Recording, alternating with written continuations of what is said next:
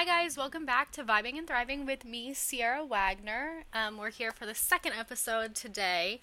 I just wanted to give a big shout out um, and express my gratitude to every friend, family member, stranger, everyone that listened to my first episode. Um, I was really blown away with all the compliments and everyone saying that they enjoyed it. So I wanted to say thank you from the bottom of my heart. I really appreciate that. Um, and it's so exciting to hear such you know pos- positive feedback from you know friends and family members about something that I'm super excited to be doing and super passionate about. Um, like I said in the previous episode, I've always wanted a talk show. So this is super exciting. So I just wanted to say thank you to everyone. Um, but without further ado, we're going to get into today's episode, which is going to be about growing pains. And it's not going to be, you know, physical growing pains. I think a lot of us are over the physical growing pains. Now, I guess the growing pains we have is like, wow, our knees hurt, my back hurts. I, I didn't know this was going to happen in my mid 20s. Um, but instead, I think I'm going to talk a lot about emotion. Not I think. I know I'm going to talk a lot about emotional growth. So I got the inspiration from a Pinterest quote. Um, for anyone that wants to know, I'm, I mean, no one's asking, but I'm just going to say it anyways. I love Pinterest. It's probably one of my favorite forms of social media because you can just like aimlessly scroll, and a lot of it is, especially your um, like for me page or whatever it is, it's um, curated to everything you like. So I love scrolling there. It makes me happy. Um, but I saw this one quote that said, Growth will also feel like loss. Remember that and it was it really stuck out to me because I thought, wow, that is so true. When we're growing and going through something and you know, we start at point A and we get to point B and we change a lot, there's a lot of times that little wiggle room in between is really messy. Um, and I was like, wow, you know, growth does feel like loss.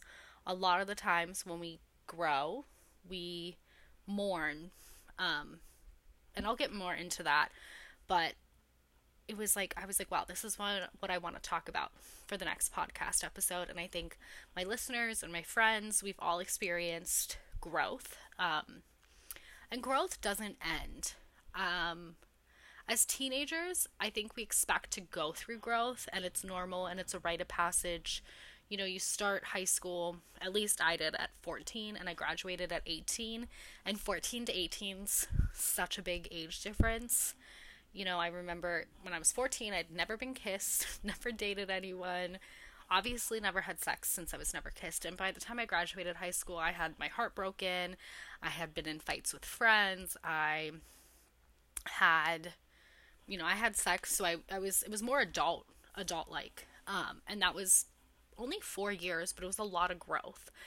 I don't think we're totally prepared from our caregivers, our family members for the growth that's going to happen between 18 and 30. And I know I can't speak for 30 since I'm only 25. I'll be 26 in December. Um, but we're never set up for that type of growth. We're never told how to process our emotions. Honestly, the only piece of advice I ever really remember getting from adults when I was like, I'm going to say like 13, 14, those ages, and even a little bit older was like, don't grow up. You don't want to be an adult. It's a trap. And that's literally all I was ever told. I was never told anything else like, oh, adulthood is, you know, it's going to be messy. It's going to be this. I kind of feel like they, they meaning our caregivers and our family members and our parents and whatever kind of adult supervision or adult relationships looks for you because I know it's different for everyone else. Um, they just kind of throw us it's like a baby bird getting bumped out of a tree to learn to fly. It's just like well we gave you the tools hopefully. I i hope you can do good but i don't think we're always given the tools. And it might be a symptom of our generation and the generation that raised us.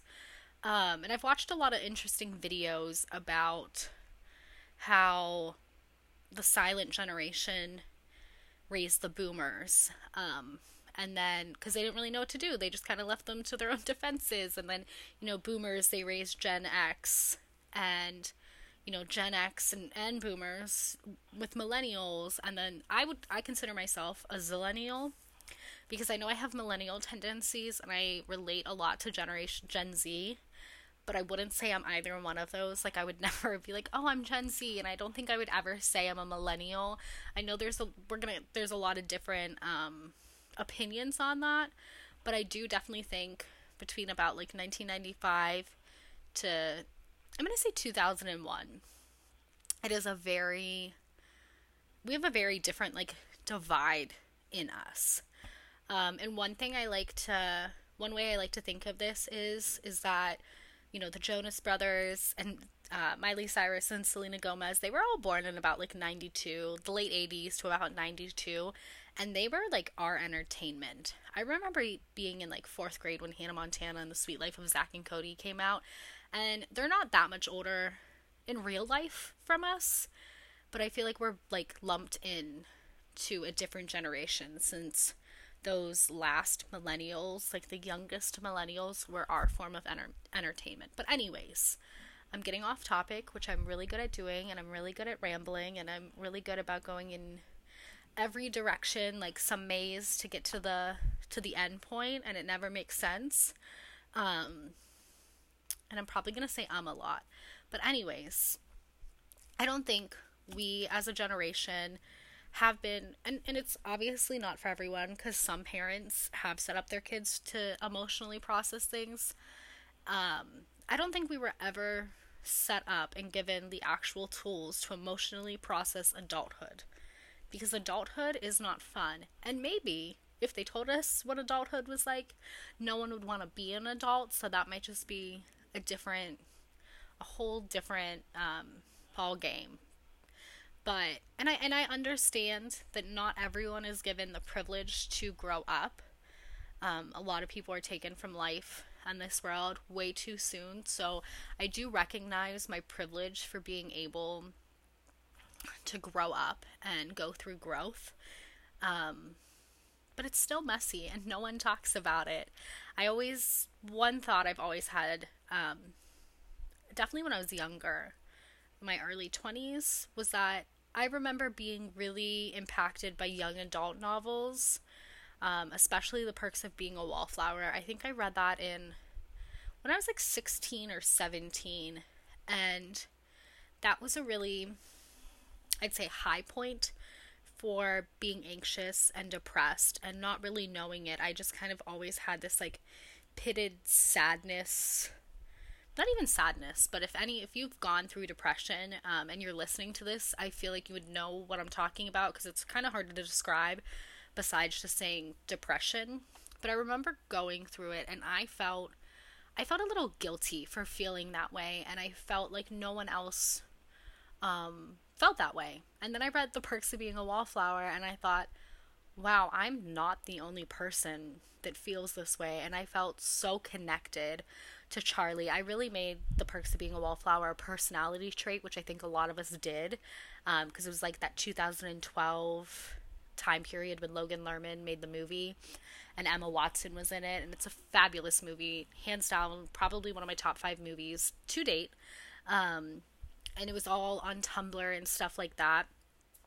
But I would always think as I got older that there was all these young adult novels um, Perks of Being a Wallflower, things written by Steve, um, John Green, Nina LaCour. There were all these different novels that I read.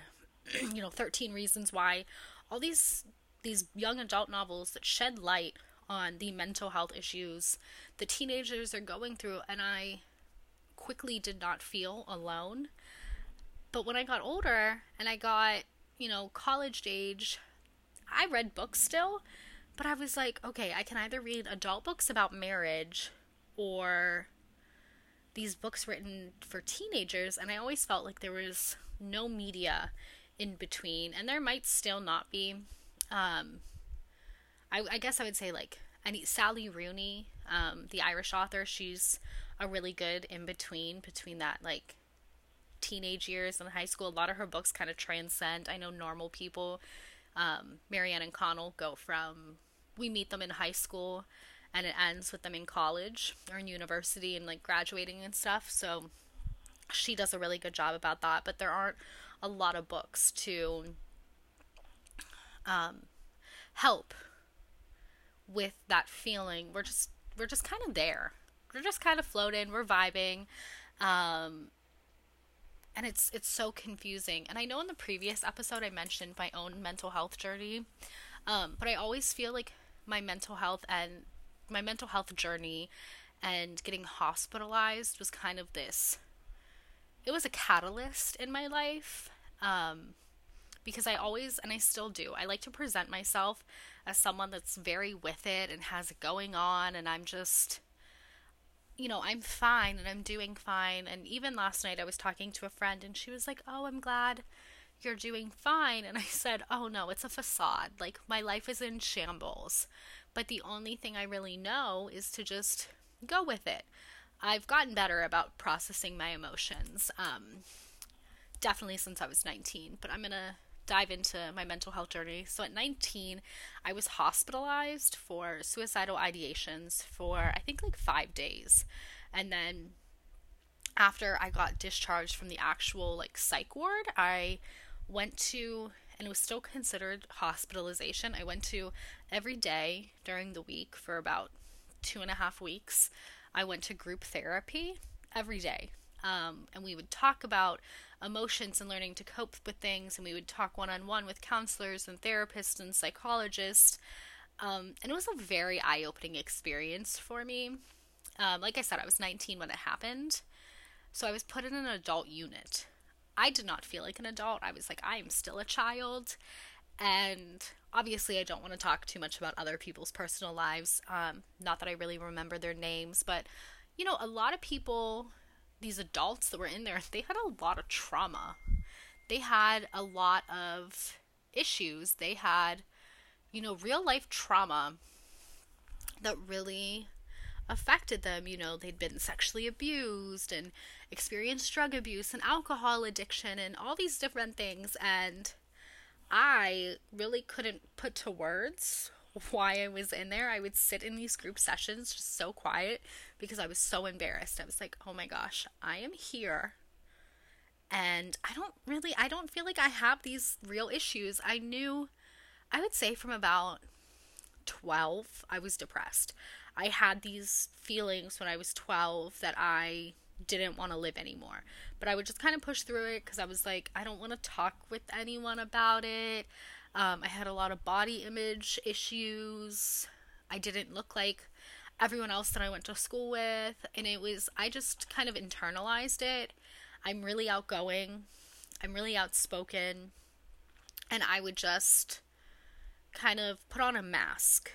And then, you know, I would go home and I would hang out in my bedroom and cry, or I would be, you know, on Tumblr and the internet. And it felt for me like I could escape to the internet and stuff and be myself if you if someone would go through my tumblr like way way way back in the day i've probably reblogged so many depressing quotes and tweets and different things and it was in a way a cry for help but no one no one ever i think knew or was aware or i just played it off like it really wasn't you know that big of a deal so i was 19 when i was hospitalized and I would say what really pushed me over the edge was a really toxic relationship that I had with my I'm gonna say high school sweetheart, although he was not a sweetheart. It was like a sour patch kid that was just sour. Like, you know how the saying is like sour patch kids, sour, sweet, gone. It was just sour. There was no sweetness.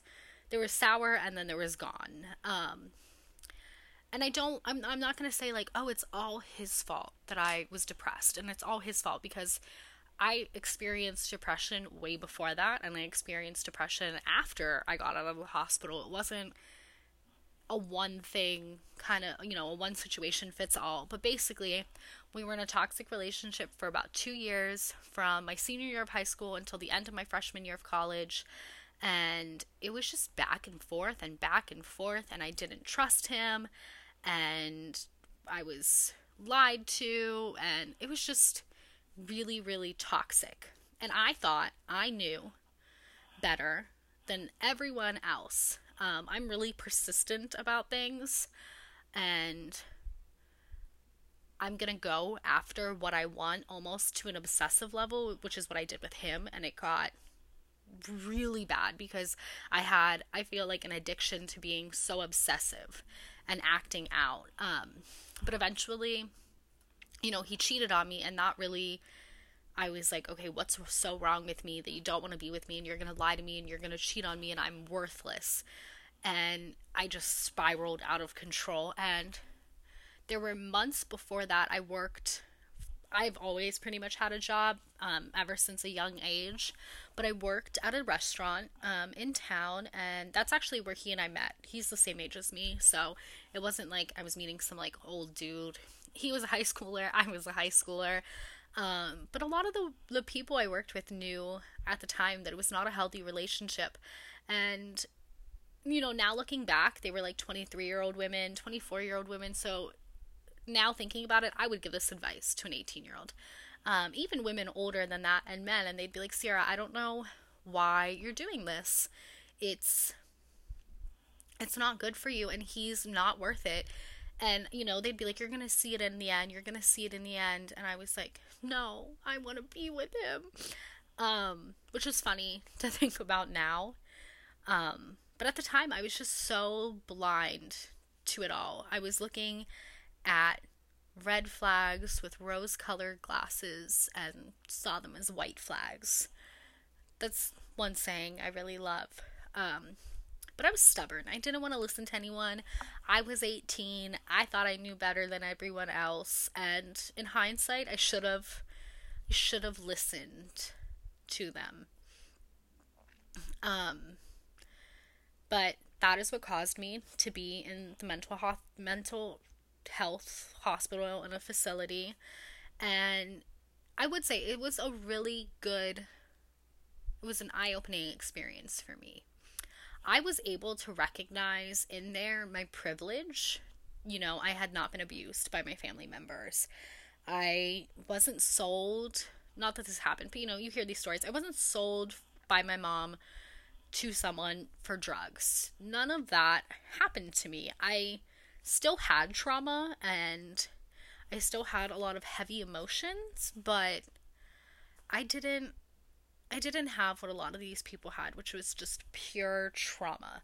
These really traumatic experiences that um just weren't good for anyone, you know? And it was eye-opening to me because I thought like, wow, I I don't have it that bad. Like this breakup sucks and I'm glad I'm learning how to process my emotions and I'm glad I'm learning the tools to process my emotions, but it didn't have to come to here, but I'm glad it did. Um, and I still struggle with my mental health, but it was a really it was an, a moment of growth for me because I went into the hospital um, in July of 2015 as one person, and by I'd say August of 2015, I was a completely different person and actually I felt more like myself, like the the self that I knew was in there and I at that time I was transferring universities. So I transferred to another university. I then saw a therapist every week. I loved her very dearly. We talked all the time and you know, she was someone that was really influential um, in my life at the time. I remember joining a sorority, and I would say, you know, a lot of people can say, like, oh, you paid for your friends. I'm still really close to a good amount of my sorority sisters. And I would say it was their support, their support, their sisterhood, our camaraderie that really made me feel better about myself. And I was never shy about my I you know, I was very open and I have been very open about the fact that I went to a psych ward. I never wanted to be someone that was closeted about it because I always felt if I could share my story, you know, to friends, to family, the internet, whatever, then maybe someone else could have the inspiration to say like, "Hey, I'm not feeling really good." Or you know, get the inspiration, "I'm not feeling good." And, you know, I know this helped you. Maybe this is what I need to help, need to help me. Um, so that was a big moment in growth for me as a young adult. Um, I was 19 and a half when it happened. So it set me, it gave, definitely gave me building blocks. Um, And I know growth is definitely inevitable, but I do think the level or the effort that we put into our own growth varies between human beings. Um, and I'm really guilty, I'm going to be honest, I'm really guilty of thinking that everyone that lives in my small hometown, especially the people that chose to stay here, people that I graduated with, um, you know, and didn't graduate, people that I was just peers with in high school and stuff. I have this mindset all the time, and I'm really guilty of it to think, like, well, you're not growing because you never left. Why would you want to be stuck here? And it's a really ignorant um, outlook on staying in Western Pennsylvania because not everyone wants to leave Western Pennsylvania. And now I acknowledge that. But at the time, you know, at the time, I say at the time, and I mean like a week ago when I was talking to one of my best friends. Um, but ever, they still experience growth. It might be different than the growth I have experienced because a lot of the growth I have experienced has been at my own accord. Um, so, you know, they're definitely they're growing in their own ways and staying in your hometown. It can um, hinder a lot of people from growth, but it's definitely a naive and ignorant outlook that I have on growth. Um, so I personally, I would say, besides you know experiencing a lot of growth at 19 during the mental hospital chapter of my life, I experienced a lot of growth between 21 and 24. So I moved to Colorado completely alone when I was 21 in my little Subaru Impreza. I had two friends that came and helped me move to Colorado. We drove from Pennsylvania to there. It took a really long time. I had a car top carrier strapped to my car with all my clothing in it because I couldn't fit it inside my car. And it was a really hard experience for me. I'm actually now getting Snapchat memories from four years ago when I moved there, and it's kind of bringing back all those emotions. So, when I first moved there from, I'd say about like August to November-ish, I didn't have a lot of close friends. I chose to live since it was a resort town. I chose to live in employee housing and I had some roommates and stuff and we were definitely close and we would talk about emotions and uh, you know I had one really good experience with a roommate.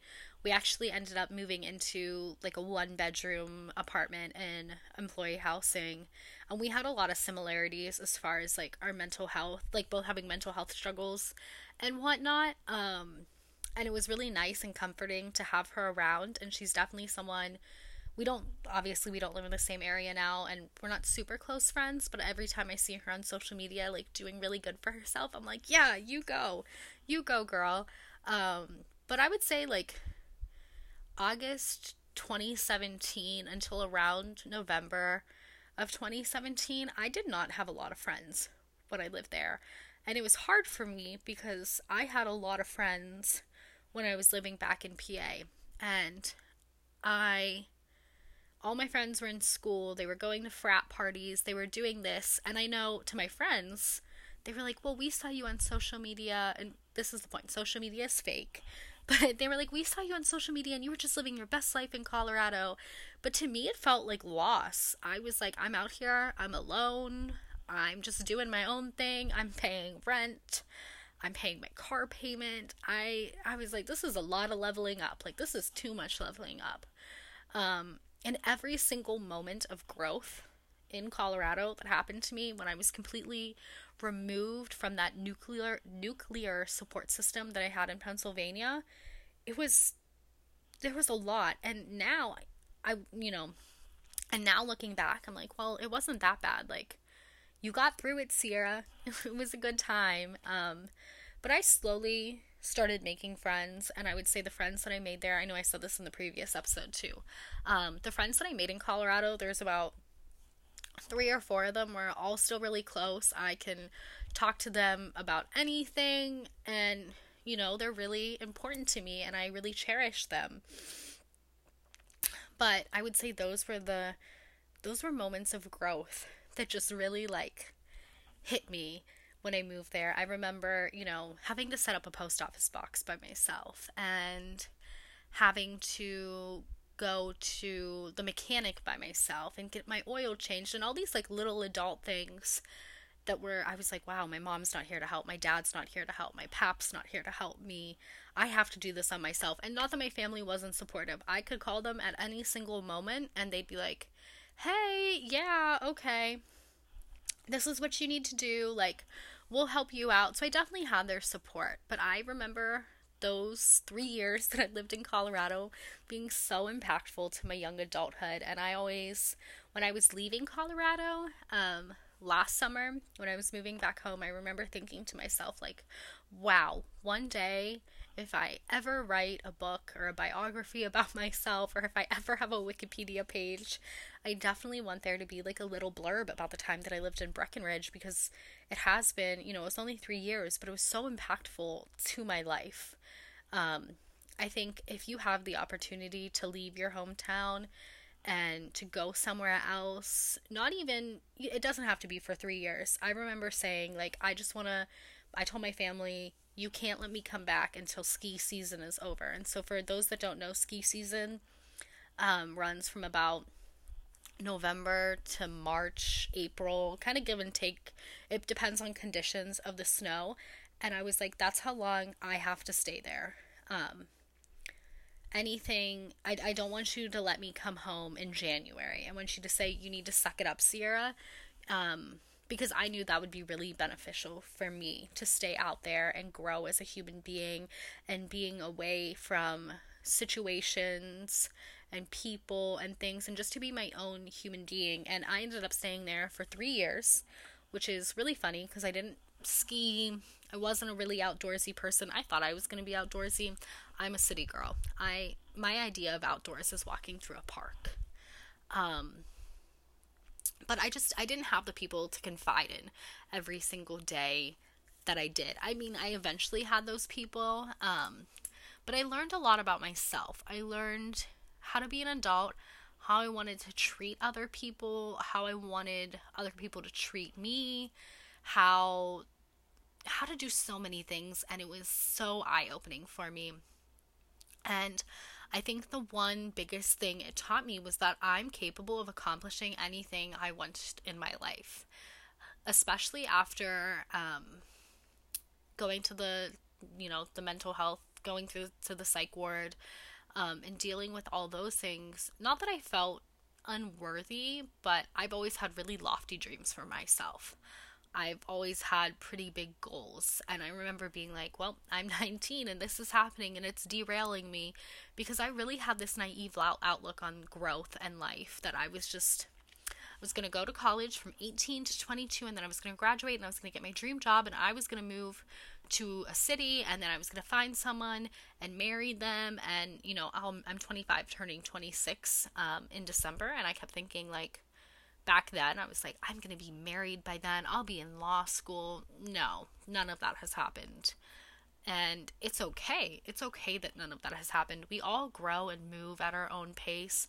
And I always love the quote that's like, a butterfly can never see its own wings and it doesn't know how beautiful it is. And that's how you are. And, you know, a butterfly does grow from like little itty bitty caterpillar into the beautiful butterfly that we see flying around and then, you know, doing whatever it does, but we we're butterflies. We grow through things as human beings and I think it's really important to remember where we came from and where we're going. And every day is an opportunity for growth. I don't think it ends at a certain age and I don't really think it ends ever. We just have to continue to choose growth every single day. We have to choose to I don't want to say level up um, because it isn't about being better than anyone, it's about being better than the person you were the day before. So, you know, if you were mean and you were angry at the whole world, and not that anger is bad, anger is a totally valid emotion. Um, I don't think it's low vibrational. I hate when people say, like, oh, anger is so low vibrational. Like, no, anger anger is valid and a lot of the times it just means you really really care about something and it's okay to be angry and i think i think it's good to recognize the difference between anger and annoyance. It takes a lot for me to get angry, angry. It does not take a lot for me to get annoyed. I'm annoyed at everyone every single day of my life. Um, so I think that's something good to recognize too. But um, I think we as human beings, we just have to choose to grow every day. And it could be something so little as, hey, I got out of bed today. I ate breakfast. I talked to my grandma. I was nice to someone. I smiled at the person that gave me coffee from, you know, Starbucks or Dunkin' Donuts, or, you know, I chose to help someone. And I think those are always really important things to recognize and realize that growth doesn't have to look like something really crazy. It can just be a bunch of little steps. And then when you get to the end of the year or at the end of a chapter and you step back and you look at it, you're like, wow, I did that. Um, I just had the idea in my head. You know, when you're painting a picture, there's all these little little strokes and all this and you know if there was only one stroke on a canvas it would not look like much of anything. But the strokes and the shading and the emotion when you step back you're like wow that's a whole picture. That's a whole you know that's a whole person. Everything that we go through we grow through um, so i think that's all i have for today i feel like i rambled a lot about growth hopefully it was eye-opening um, hopefully you got something good out of it I just wanted to say again, thank you for everyone for listening. Um, Vibing and Thriving can be found on all pa- all platforms where podcasts are found. We're on Spotify, Apple Podcast, Anchor. Um, so thank you for listening, and I hope you have a great week ahead of you.